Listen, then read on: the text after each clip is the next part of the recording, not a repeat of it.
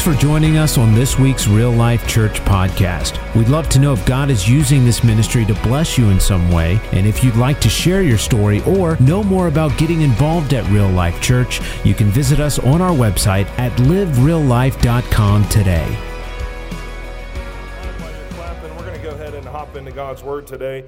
Um, I feel like I got something special um, as we're in our series called What Matters. Um, today, we're going to talk about the subject of your faith. Faith matters.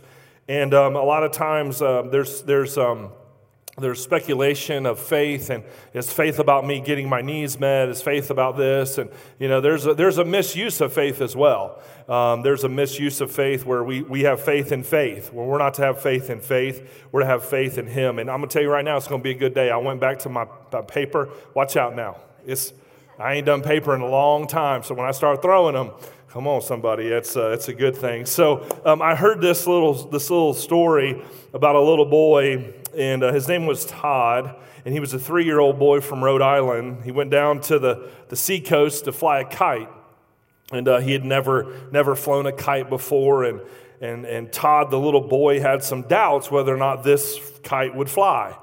And so his, his father assured him he said, Son, listen, listen, this, this kite is going to fly, that all is well, and the kite will go up as planned, and we're not going to have any issues. And as Todd unraveled the string, as he as the kite was on the ground, he began to uh, unravel the, the, the string. The kite began to lift off the ground a little bit, and all of a sudden, Todd was getting real excited. And just being a three year old boy uh, watching this kite fly, and there he went. And that kite went higher and higher and higher, and he let the string out. Before long, that kite was, was flying over the top, and, and uh, he leaned over to his daddy, and he said, This is what he said to him.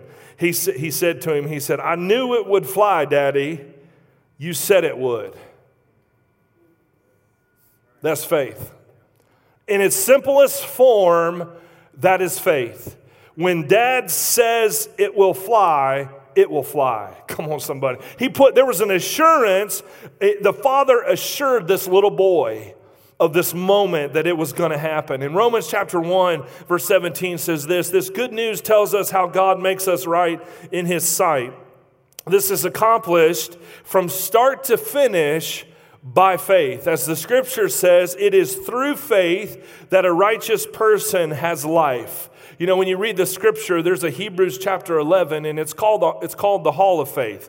It's about people that walked by faith and lived by faith and did exploits by faith, and just amazing people in the Bible. Now, sometimes we disconnect from that because we disqualify ourselves. And we think, well, no, that was Abraham. He's the father, and it was Moses. It was, eh, you know, we go down the list of the genealogies, and we look at all the people in Hebrews chapter 11. Joshua, man, he was a, he was a giant killer, and, and David, he cut Goliath like these guys lived in this place of faith. But you have to realize something these dudes and dudettes were as normal as me and you.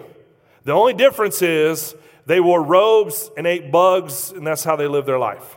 Okay, that's the only difference, right? They live, they live differently, but they're still humans. And I found it interesting when I was reading the Hall of Faith that it's called the Hall of Faith for a reason. It's not called the Hall of Prayer.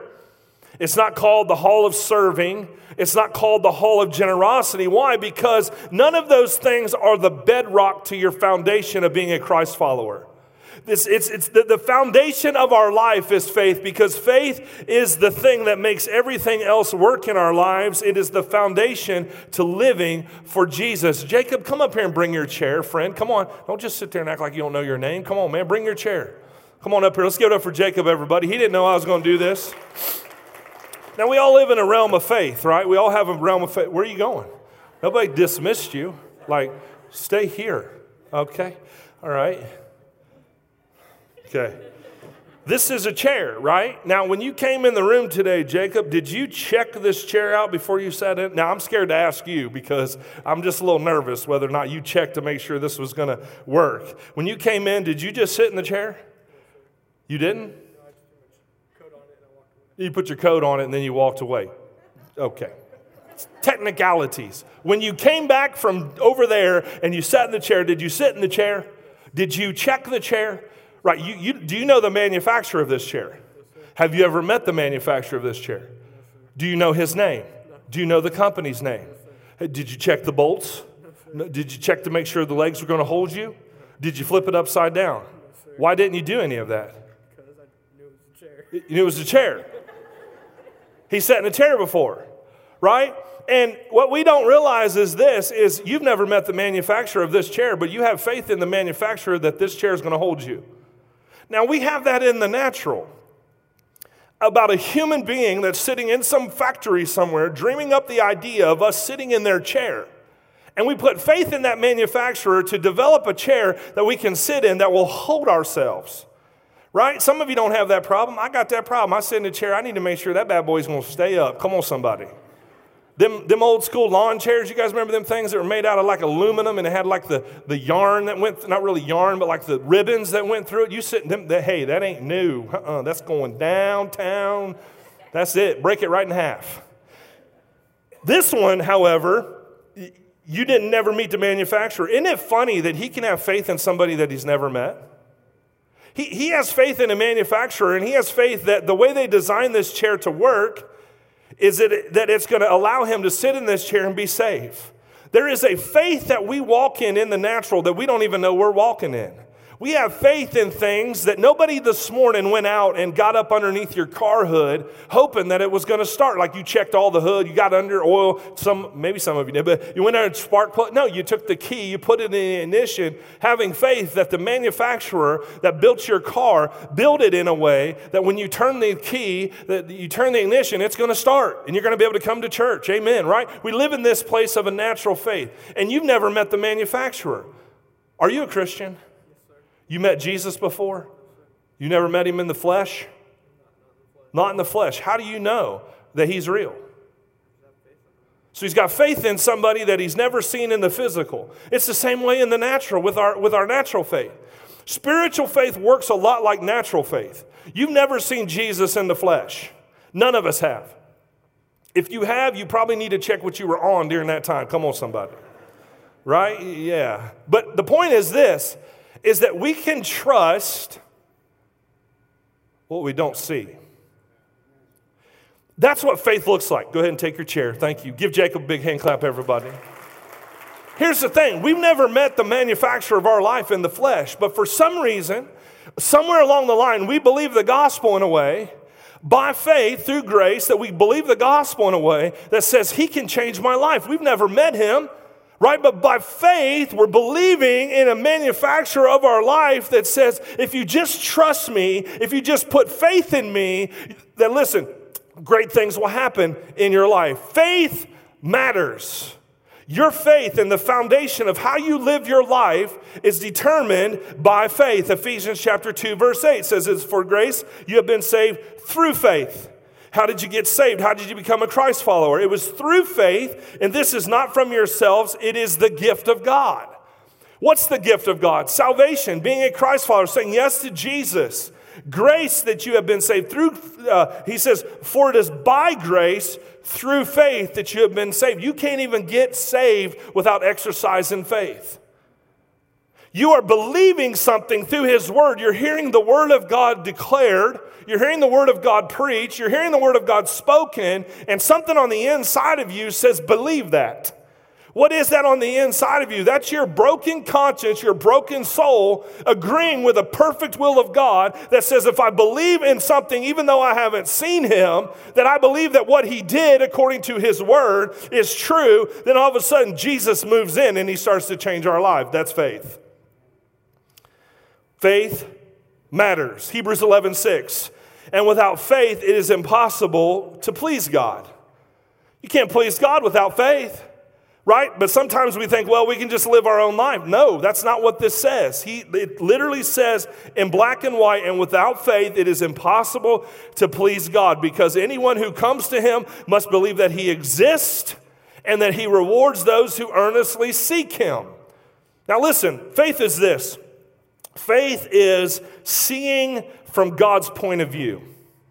When you start to walk in faith, because your faith matters, all of a sudden you start to walk from God's perspective to where the world's telling you certain things, God's word and your faith level into God's word trumps what's happening around you. Maybe today you're feeling physically sick. Maybe you're dealing with some sort of disease today. You actually feel that. Now, I'm not talking about false faith. Hear me when I, let me correct some things real quick. False faith is not ignoring how you, or faith is not ignoring how you feel.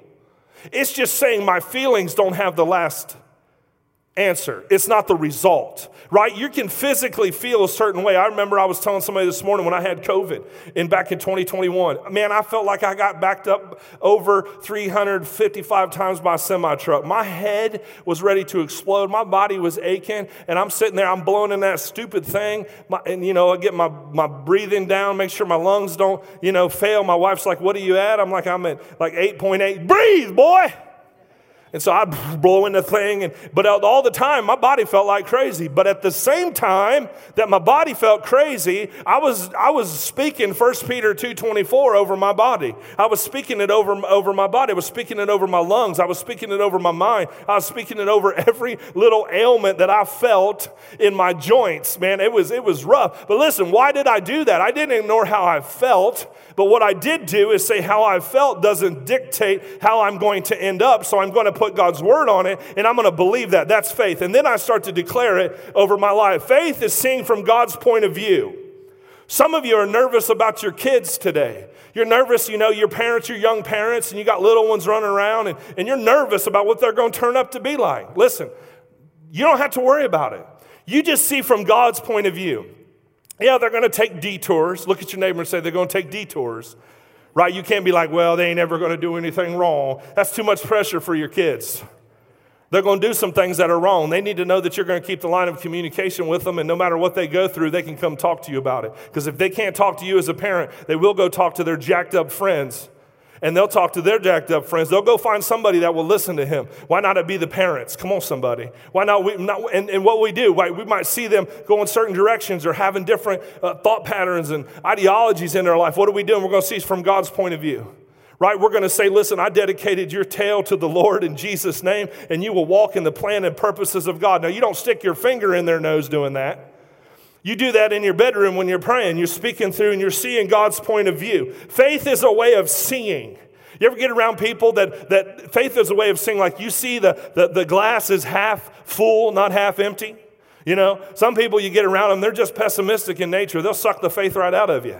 They just get everything negative, ah, negative. Like you just went through Thanksgiving. So I know you got some family members that are like that. You get around them, they're just real pessimistic. And, ah, it's going to be bad, and the world's coming to an end. And, and, and, That's when you take a turkey leg and stick it right in their mouth. Shut up. Faith is a way of seeing. What faith is not is not desire. Faith is not desire. Now, desire can lead to faith, but it's not faith. Faith, faith is not denial either. You're not denying things and saying you're in faith. And listen, faith is not a feeling. It's not a feeling. Like you don't, just like love's not a feeling. Let me preach this side of the room today. Love is not a feeling, it is an action word. You know, I got, there's kids I've known over the years at 13 years old, I just love him. I, you don't even know what that means. I just love him. Look at him. Look at him. No, you lust him.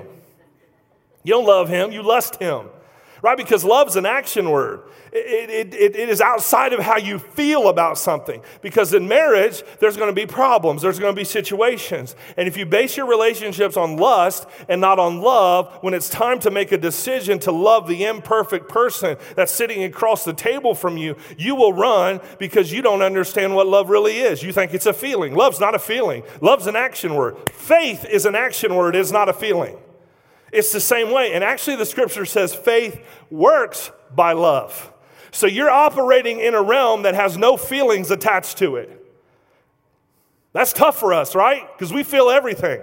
Our emotions are up and down, and every little look that somebody gives me, or they don't turn, they don't, they, they leave me on read, that drives me crazy. I text you and you leave me on read and you don't, you don't text me back. I'm about to get in the car and find out where you live. I'm coming over be like, hey man, like 15 minutes ago, what's up with this? not really 15, maybe hours. The point is this is it's not a feeling. So Hebrews 11:1 1 says faith shows the reality what we hope for. It is the evidence of things we cannot see. Listen, faith leads to obedience and faith leads to action. It's not just a fe- it's not a feeling, it leads to action. It causes us to step over the line into the purposes and plan that God has for us. Second Thessalonians 1 3 says, We ought always to thank God for you, brothers and sisters, and right, rightly so, because your faith is growing more and more, and the love of all you have for one another is increasing. He says, Your faith is growing all the more and the more. I'm gonna read you a story this morning out of 1 Kings 17. And this story is about the prophet Elijah. And he goes to a widow's home. And this is after he declares to Ahab that it's not going to rain unless, it, unless I say so. This is Elijah. And we pick up and he says this in verse seven, uh, chapter 17, verse 2. He says, Then the word of the Lord came to Elijah Leave here, turn eastward, and hide in Kerith ravine, east of the Jordan. You will drink from the brook. This is interesting. He says, You will drink from the brook. Again, he tells Ahab it's not going to rain. But God tells him, You're going to drink from the brook. Okay, so brooks require rain in order for this to work out. Then he says this, and I have directed the ravens to supply you from food from there. So there he goes. He says, I want you to go over to Kerith Ravine, and I'm going to, I'm to provide for you there. I'm going to provide a brook of water, and I'm going to bring you some ravens. That's, that's that's, that's Chick fil A, if you will. And then he says, verse 5, he says, So he did what the Lord had told him. He went to Kerith Ravine, east of the Jordan, and stayed there. Verse 6 says, The ravens brought him bread and meat in the morning, and bread and meat in the evening, and he drank from the brook. When I was reading this story, I thought about of a couple things. Is that God, God knows where you are.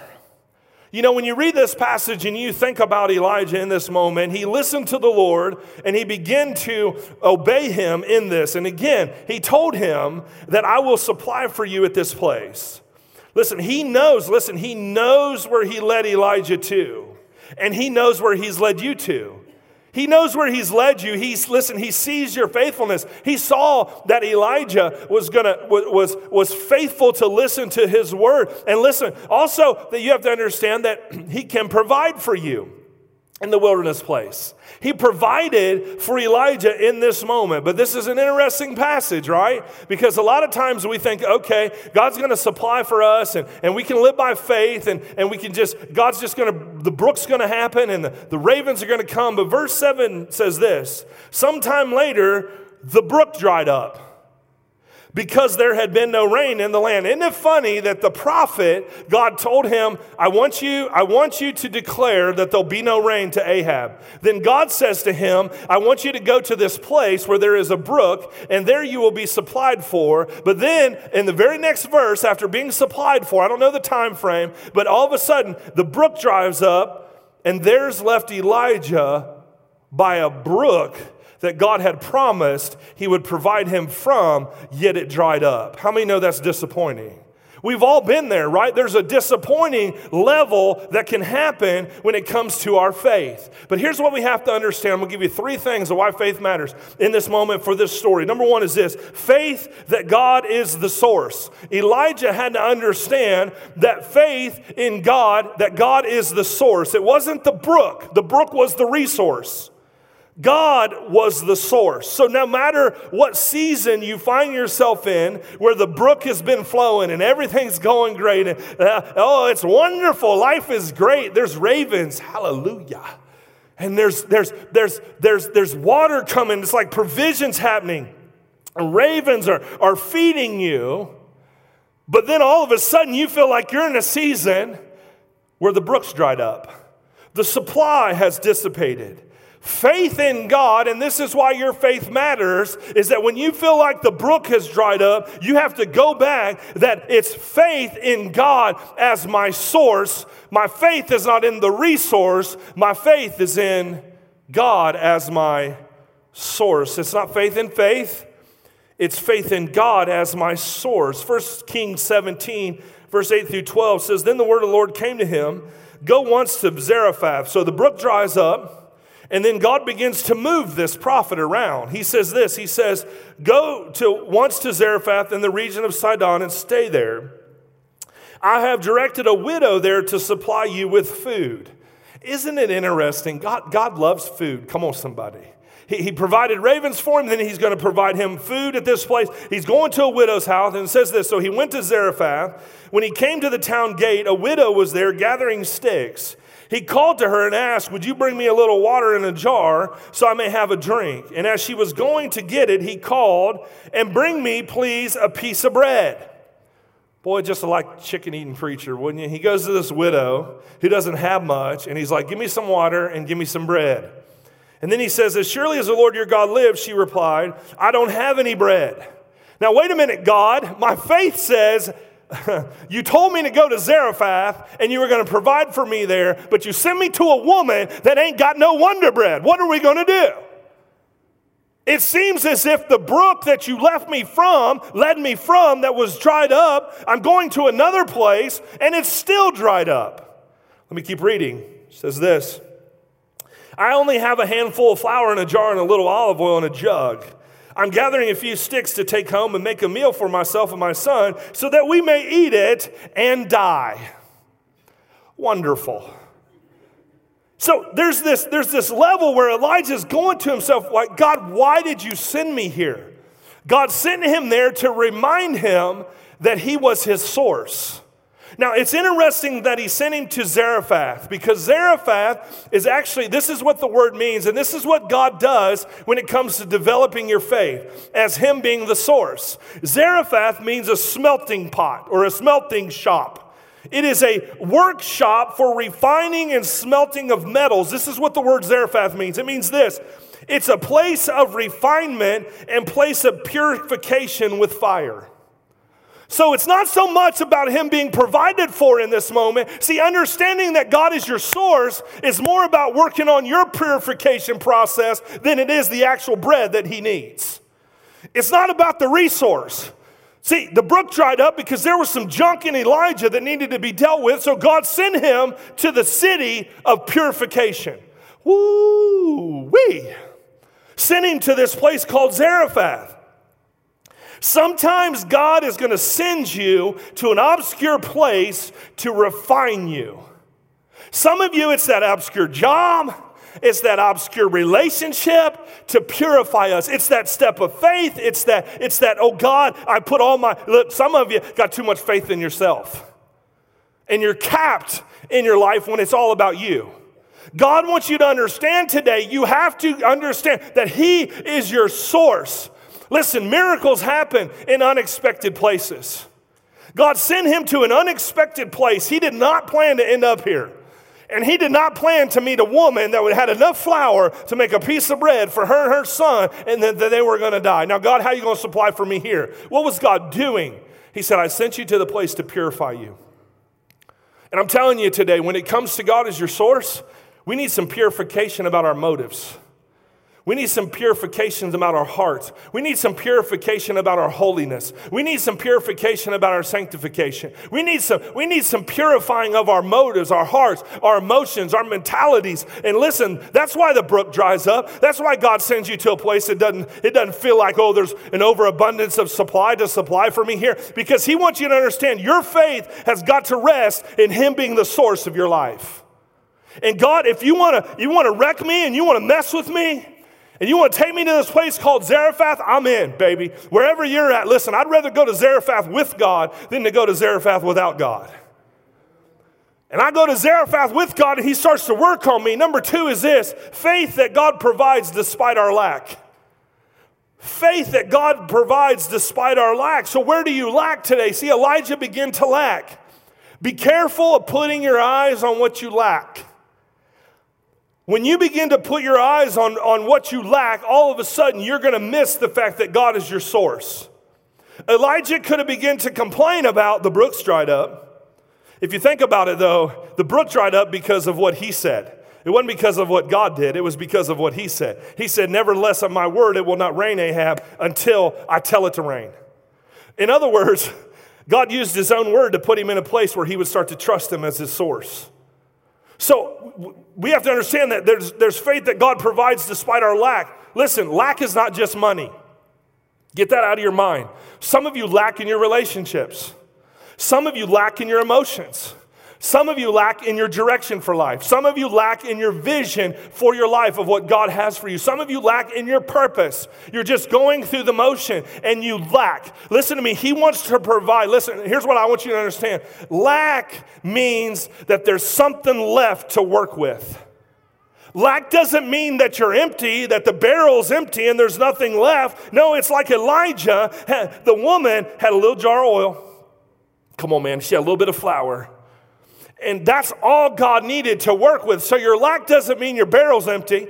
It means that there's something in there, if you would change your perspective to faith, that God is my source and that He provides for me despite what I lack, even though it's a little bit of oil and a little, and a little bit of flour. That doesn't matter what it is, that as long as I have a little bit, that a little bit with God is a lot. That I put my faith in Him and all of a sudden God will begin to take my empty my lack, or excuse me, my lack, and He'll turn it into abundance. Listen, the key to provision is starting with first. First takes faith. Faith isn't required when you give out of abundance, faith isn't required when you have everything. Faith is only required. I operate in faith every day. No, you don't. You just work really hard, have good paying jobs, and you can rely on that. That takes no faith. It's when God comes to you with your job and says, empty your account. That takes faith. To bless somebody, to help the church, whatever it is. You're like, oh, here he goes. He's going to talk about something. No, listen, listen now. It could be even this. God says to you that in a relationship, God says to you this way He says, I want you to carve out time in your schedule, and I want you to remain faithful to spend time with that person throughout the week. Well, God, you don't understand my schedule. What God's trying to do is get you to operate in faith that you understand you might think you lack some stuff, but God wants to bring abundance in your relationships, but it'll take you stepping out of your comfort zone to help somebody else that's going to allow for that to take place. God provides for despite our lack. Listen, the widow in the New Testament had two mites, and Jesus said, Listen, she gave them. Wasn't the amount, it was the heart, it was the motive. And she was giving by faith. And Jesus said this she gave everything she had. God doesn't care how much you have, He wants to know how much you trust Him with what you have. Bottom line, there's been some times over the years, man, where I would, when it comes to tithing and giving, where I'm like, hey, like we got to decide between fish sticks and the kingdom. Come on, somebody. Man, it's tight. Like it is tight, right? But there has to come a point where I understand that 90% with God is better than 100% without Him. Because it's not just connected to your money. Hear what I'm telling you today. I'm not, I don't, this ain't in my notes, so this is extra. It's not just connected to money in my life. The scripture says that He would rebuke the devourer for my sake, which means my money helps my kids stay healthy. If they get sick, all of a sudden I can draw on a promise that says, Nope, sorry, that's not going to work in my house because I'm aligned in every area, right? Because now all of a sudden I can draw on him saying, Listen, I will rebuke the pestilence out of your life, the things that come and try to steal things. He says, I will rebuke them out of your life. Why? Because first things first, the scripture says, Seek first the kingdom of God or God's way of doing things. Let's go on down to verse 13. I'm going to close here in just a minute. Elijah said to her, Don't be afraid, go home, do as you have said. But first make a small loaf of bread for me from what you have and bring it to me, and then make some, something for yourself and your son. Now, if he didn't understand what she said, he missed it. He said, she said, I got enough for me and my son, then we're going to die. What does, the, what does the prophet do? He says, Go home, do as you said, but before you eat, give me some first. Prophets represented the Word of God, they represented the voice of God in the earth in the Old Testament. What was he trying to communicate? Put God first. And this is what he says. He says, and then make something for yourself and your son. For what is for this is what the Lord, the God of Israel, says. The jar of flour will not be used up, and the jug of oil will not run dry until the day of the Lord sends rain on the earth or on the land. What was God communicating to them? I will provide for you despite your lack. Take your flour, take your oil, bake a cake, give me a little bit first. Come on, somebody. Give me a little bit first, and then all of a sudden your jar is going to burst forth with oil. Let me, and he says, You're, you're not ever going to run dry with your, your flour, and you're going to have enough, and your kid's not going to die. In other words, you're giving affects generations. He, he, starts to, he starts to go into that and he starts to talk about how, listen, listen, there's little bits. You know, think about the loaves and the fishes where Jesus just said, Bring me what you got, man. Take the little Long John Silver mill of this little boy, take it, give it to me. Jesus took it, he put it before his father, he broke it, he put it into the hands of the disciples to feed about 20,000 people. He took it and he began to multiply it in the hands of the disciples. It wasn't a lot, it was two loaves and, and, and five fish and two loaves. It was something small. It wasn't, it wasn't big. Right? He took that and he, he took it in that place of faith, said, Bring me what you have, and I will multiply it. Listen, we take care of the demand of God. Here's what the Lord said We take care of the demand of God, and God will take care of the supply. What is the demand of God? That there is a generation of people that need Him. That if we would put a demand on reaching lost people, if we would put a demand on raising up students and kids, if we would put a demand on reaching the poor and feed and feeding and clothing them, if we would take care of the orphans and the widows, like the Bible says, that there would never not be enough. There would be exceedingly abundantly above all we can ask or think according to the riches and the power of Him that lives on the inside of us. The jar of flour was not used up, nor did the jar of oil run dry, but there's always a but her son became seriously ill and dies. She had given everything she knew to God, and he passes away, he, he dies. Listen to what faith says. 1 Kings 18, verse 17 through 24 says this. Says, so, uh, verse 18 through, uh, 18 through 24, they don't have this. I put it in my Bible. I didn't put it in there, it's in there. Verse 18, so she said to Elijah, what have I to do with you, O man of God? Like she was getting ticked off now. Be careful of offense, folks, when it doesn't turn out the way you thought it should turn out. She's like, God, I gave you everything. I walked by faith, I gave you everything, and my son is sick to the point of where he's died. There's disappointment sitting in, in her heart. And he, she says, Have you come to me to bring my sin to remembrance and to kill my son? And he said to her, Give me your son. So he took him out of her arms and carried him to the upper room. That's the place of prayer, that's the place of faith. It says, where he was staying and laid him on his bed. Then cried out to the Lord and said, O Lord my God, have you also brought tragedy on the widow with whom I lodged by killing her son? Now he starts to go, Hey, did you kill him? I told her to give me some chicken and some, and some oil and some bread, and you killed him. Then he goes to verse 21 And he stretched himself out on the child three times and cried out to the Lord and said, O Lord my God, I pray let this child's soul come back to him. He was dead. The prophet in, in that day would lay, and he would lay, uh, because the anointing of God was on his life, he would lay, and he laid on the boy, trusting God would raise him from the dead. And then he says this He says, Then the Lord heard the voice of Elijah. Notice what he said. He went back three times. He did it three times. So faith says there's perseverance. You have to persevere. Then he says this He says, Of Elijah and the soul, of the child came back to him and he revived. And Elijah took the child and brought him down the upper room into the house and gave him to his mother. And Elijah said, See, your son lives. Then the woman said to Elijah, Now by this I know that you are a man of God and that the word of the Lord is in your mouth. And verse 18, chapter 18 says, And it came to pass after many days that the word of the Lord came to Elijah in the third year, saying, Go present yourself to Ahab, and I'll send rain on the earth. In other words, what was God trying to communicate to this woman? It's not over. Faith says it's not over she gave her dead boy to Elijah. In other words, faith matters for the future. Faith matters for the future. When, when what God is doing, each little step of the way in, the, in his life and her life is giving us faith for the future. You might feel like, well, I don't have my faith for the future. Listen, Jeremiah 29 11 says, For I know the plans I have for you, declares the Lord, plans to prosper you, not to harm you, plans to give you hope and a future. Some of you thought your future was done, it was over. Like this, this happened to me and it's over. Listen, the widow's faith created a legacy. There, there, was, there was this faith matters for the future. He says, I have a plan for you. Luke chapter 4.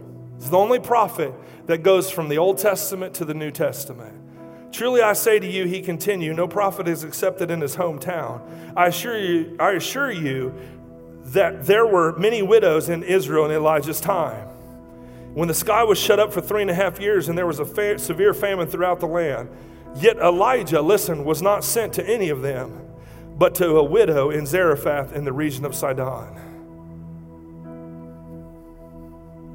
There's faith for the future. There's faith for your future. Faith matters because you have a future. Faith matters because you have a purpose. Faith matters because it's going to be the thing that's going to cause you to trust at a whole new level. You know, I was thinking about a rock climber, and I have a, a picture of my rock climber here. And I was thinking about a rock climber. And this rock climber, when they go to climb rocks, they put the, the anchor at the top and they run the ropes up. They go, somebody goes up, puts the anchor, so on, so on, so on. And then they got to scale this massive, this massive rock as they rock climb.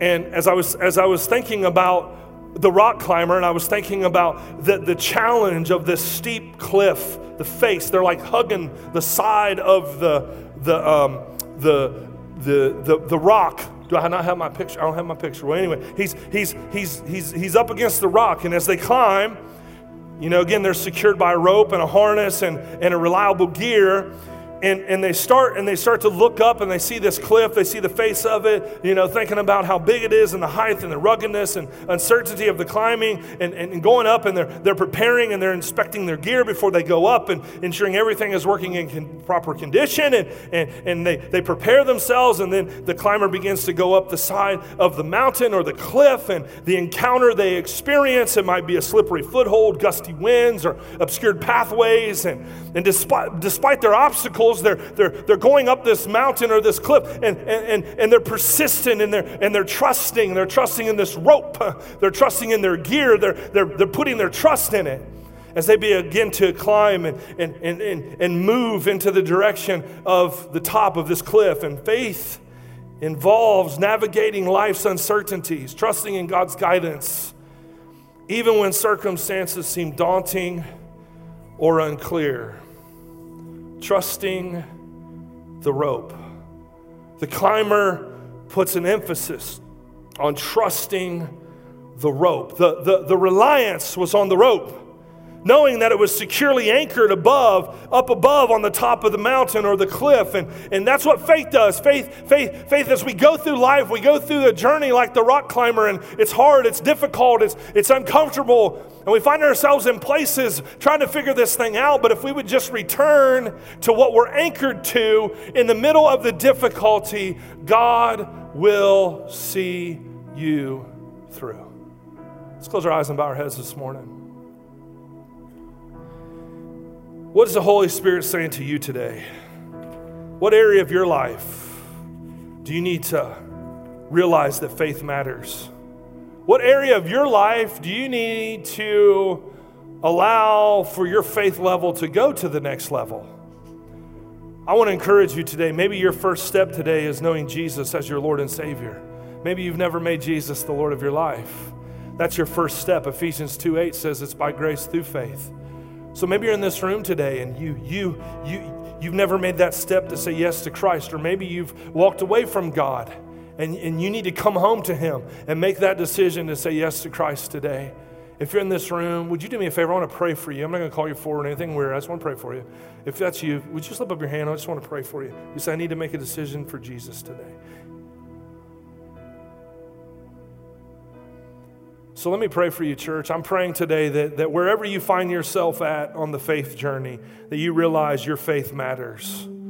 So, Father, I pray over our church today. I thank you, God, for, for the faith that's in the room. Thank you today, Lord, for your spirit. Thank you today, Lord, that faith, God, as we put our faith in you, that we anchor our lives to you, Lord that God we can we can anchor and we can trust and we can we can live in that place. And, and God I thank you that Lord you said in Hebrews 11 1 that it is that faith is now the substance of things hoped for the evidence of things not seen. And so Father we thank you today for raising our faith level to see that you're our provider Lord that we can see through what you see that, that, that we see as you see. And so we love you today. We praise you for it. Thank you for removing the obstacles for us to be able to see like you see in Jesus' name, amen. Come on, let's give the Lord a big hand clap today for his word. He's good. Thanks again for listening to our podcast. Be sure to connect with us on social media, the RLC app, and online at livereallife.com.